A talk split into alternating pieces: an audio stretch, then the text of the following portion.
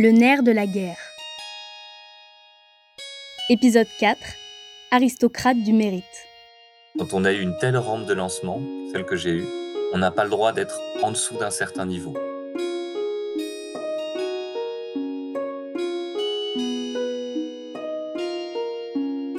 Et je, l'ai su assez tôt que j'étais très à l'aise, très très tôt, très très tôt. Parce que euh, on me l'a, on me l'a rappelé, on m'a dit que j'avais beaucoup de chance en étant né, que je faisais partie des quelques pourcents de la population qui vit, naissait un en parfaite santé, deux dans un régime politique qui, est quand même un régime libéral. En plus, euh, je naissais dans un, arrondissement de la rive gauche de Paris, que j'avais des maisons, de, des résidences secondaires, comme on dit poliment, euh, deux d'ailleurs, pas une mais deux, euh, que le nom de ma famille, ce soit, ce soit par mon, mon père où c'était monté, c'est de la réussite sociale et de l'ascenseur social, mais qui a très bien fonctionné, ou du côté de ma mère où c'est une, descendance euh, aristocratique. Euh, c'est des choses où on explique que depuis des siècles, on a une devise. Voilà, c'est un truc tout bête. La famille a une devise. Euh, dans mon cas, c'était persévérer dans l'effort. C'était comme j'étais dans une famille de droite, centre droit d'ailleurs, plus que droite droite. Euh, et, et et j'avais remarqué que j'avais j'ai toujours eu un, un tempérament un petit peu provocateur. Et j'avais remarqué très vite que, en tout cas dans mes années de, de lycée, que dire ce mot-là, dire je suis de droite, c'était, surtout dans des classes littéraires, c'était le meilleur moyen de se prendre euh, un haro immédiat. Et je trouvais ça très drôle parce que euh, il suffisait de dire un mot sans que personne ne, sache exactement ce qu'on met derrière pour, être détestable. Euh, et, que, et que ça me faisait beaucoup rire de voir qu'on pouvait se, se mettre sur la gueule pour un mot que personne ne comprenait et où personne ne savait ce qu'il y avait dedans.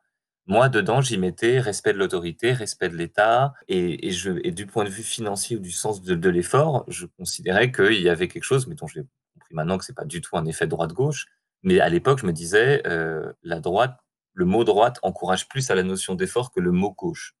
Et je détestais l'image d'argent de poche. Je la trouvais très drôle étant tout petit. Et très vite, j'ai commencé à la détester. Et surtout, on me le donnait. Donc, je devais dire merci à quelqu'un qui me donnait quelque chose que je n'avais pas mérité. Je trouvais ça très, très malaisant comme, situation, même si malaisant n'est pas du tout un, mot correct en français. Mais euh, je trouvais beaucoup plus agréable de, euh, de, recevoir un virement et de me dire, bah, c'est bête, mais déjà, dessus, je cotise.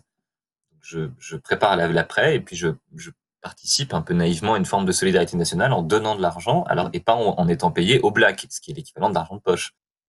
J'ai fait trois ans de prépa littéraire et ensuite j'ai fait Sciences Po. Après, le choix de la matière littéraire, ça s'est fait parce que j'avais une famille littéraire, en tout cas pour moi, et que j'avais une fascination absolue pour les mots.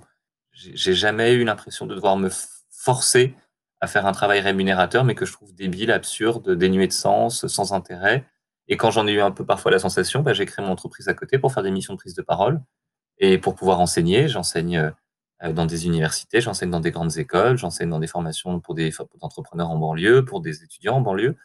Et ça m'amuse énormément et je suis très heureux de faire ça. Et parfois, je le fais pro bono et ça m'amuse. Et je me dis, bah, j'ai ce qu'il me faut en termes de sens. J'ai beaucoup d'activités qui me plaisent à côté, donc j'ai pas la sensation d'avoir un boulot qui est à lui seul le, le point générateur de, de, sens de toute mon existence. À un moment, euh, ce que moi, ce que j'expliquais à des à des amis qui montaient leur boîte et qui on en parlait, je leur dis, moi, j'ai mis euh, deux ans à, faire des missions euh, très mal payées.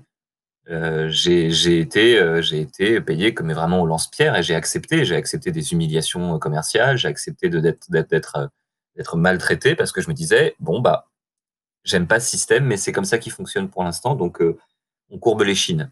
Et c'est là qu'il faut que les qu'il faut que les, littéraires apprennent un truc qu'ils n'apprennent pas forcément. C'est euh, une forme d'esprit d'initiative, c'est-à-dire bah, il va falloir tâtonner pendant peut-être deux ans, trois ans, quatre ans à faire que des trucs qui marchent pas. Déjà pour apprendre c'est pas du tout un truc de littéraire, ça, je trouve. On n'est pas, on n'est pas sur ces modalités de pensée-là. Euh, concrètement, sans remonter les manches et dire je descends dans les égouts et je vais aller nettoyer euh, le petit bout du système que j'ai accessible devant moi, bah, ça, de, ça demande de, pas mal de renoncements sur les grands principes de vertu, de droit, de justice, de bien. Je sais plus qui faisait cette blague-là sur la morale de Kant en disant euh, la morale de Monsieur Kant a les mains propres parce que la morale de Kant n'a pas de mains. Et bah oui, c'est-à-dire que c'est facile de dire il faut il y a qu'à, il suffirait, il faut mais concrètement, comment marche le système? Quelle est sa tuyauterie? Par où passent les, réseaux de pouvoir? Où est l'argent? Tout bêtement, même comment on devient un chef d'équipe ou une chef d'équipe? Ça, c'est pas un truc qu'on apprend en, faisant des cours, d'apprendre à motiver des gens, d'apprendre à être à l'écoute, d'apprendre à les ce qu'on va appeler de manière vilaine le management ou le leadership. Ce qui fait, et en français, le mot commandement est pas exactement ça, mais si on devait en trouver un, c'est ça. Vous voulez monter un projet et être utile, il va falloir apprendre à développer chez vous un esprit de commandement. Ce qui n'est pas du tout un mot que les littéraires adorent. Euh, et puis, il y a quoi, un an et demi, deux ans, je me suis dit qu'il serait quand même pas complètement idiot de commencer à mettre de côté pour acheter un appart. Euh, donc ça a commencé très chichement parce que je n'étais pas habitué à épargner, puis peu à peu à, augmenter, à passer de 10% du salaire, 15, 20, 30. Maintenant c'est quasiment 35, 40 pour 35, 40% du salaire chaque mois qui part en épargne. Euh, c'est facilité aussi par la période, euh, mais mais de mettre de mettre un peu de côté en disant j'ai pas besoin. Euh, l'apport minimum, c'est 10% du montant total visé. Euh, l'idéal, c'est d'avoir 20%. Moi, je vise un appart à quelque chose comme 500 000 euros, donc il me faut à peu près 100 000 euros d'apport. Donc, euh, je vis de manière, enfin, j'arrive à être un peu plus frugal dans mes besoins aussi avec le temps. J'ai passé la période de j'adore me claquer 100 euros dans un bar avec des potes un soir pour picoler. Je, je le ferai peut-être une fois de temps en temps, mais pas comme à une époque où je me disais chaque semaine, c'est bien, on claque, on a bien travaillé. Donc, il y avait un effet de défouloir. J'ai beaucoup bossé, donc j'ai le droit de beaucoup claquer. Maintenant, je me dis que j'ai beaucoup bossé, que j'ai pas forcément besoin de beaucoup claquer pour être heureux quand même en fin de semaine. Un exemple tout bête, pendant des années, euh, la question d'acheter des jeans a été un truc qui m'a emmerdé au plus haut point, parce que j'avais l'impression qu'il fallait acheter des trucs à 100 balles. Une amie m'a emmené chez Uniqlo, ça a pris 5 euh, minutes, 100 euros, j'avais trois jeans et je les adore. Et je me dis, bah, en fait, je viens de découvrir que au lieu de lâcher 300 balles, je pouvais en lâcher 100 pour le même résultat de contentement. Et qu'on sait, c'est aussi un mode de vie de chercher. Ce qui n'est pas évident quand on a beaucoup d'argent. Quand on a beaucoup d'argent, on n'a pas envie de chercher le truc le moins cher. Parce qu'on va se dire, moi, je peux me permettre le truc qui est juste en, bas de chez moi, ben, je vais prendre le truc juste en bas de chez moi. Et puis, en regardant un peu, on se rend compte qu'un quart d'heure de recherche et de réflexion, ça permet d'éviter des choses. Je m'inquiète pas du tout. Euh, je pense aussi que c'est un effet d'âge et de milieu social, c'est que je sais que ça va bien se passer, a priori.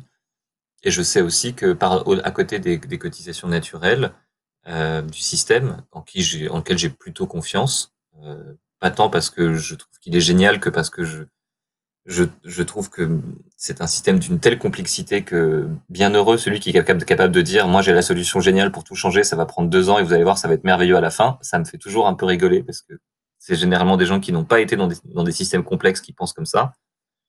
Euh, mais je sais aussi que j'aurai des moyens de, des revenus autres, oui. Je sais que je dégagerai, par exemple, je sais de, si le jour où j'hériterai, une partie de l'héritage ira immédiatement en épargne.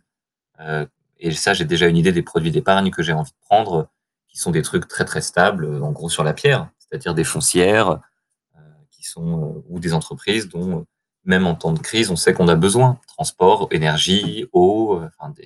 Donc je sais que je ferai que moi mon épargne elle sera comme ça. Je me dis que mes revenus plus tard, j'aurai mon salaire et puis j'aurai euh, deux trois placements et que ça me garantira que même en cas de d'envie un jour de plaquer mon boulot, de partir faire autre chose pour des raisons peut-être de santé, d'envie, peu importe, eh bien j'aurai même un niveau de vie correct, alors que je, ce qui est terrible, alors que je n'en foutrais pas une.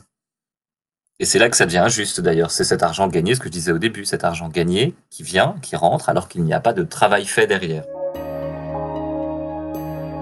Podcast conçu et réalisé par Hélène François. Retrouvez l'ensemble des épisodes sur Apple Podcast, Spotify, Google Podcast. Pensez à vous abonner et à bientôt.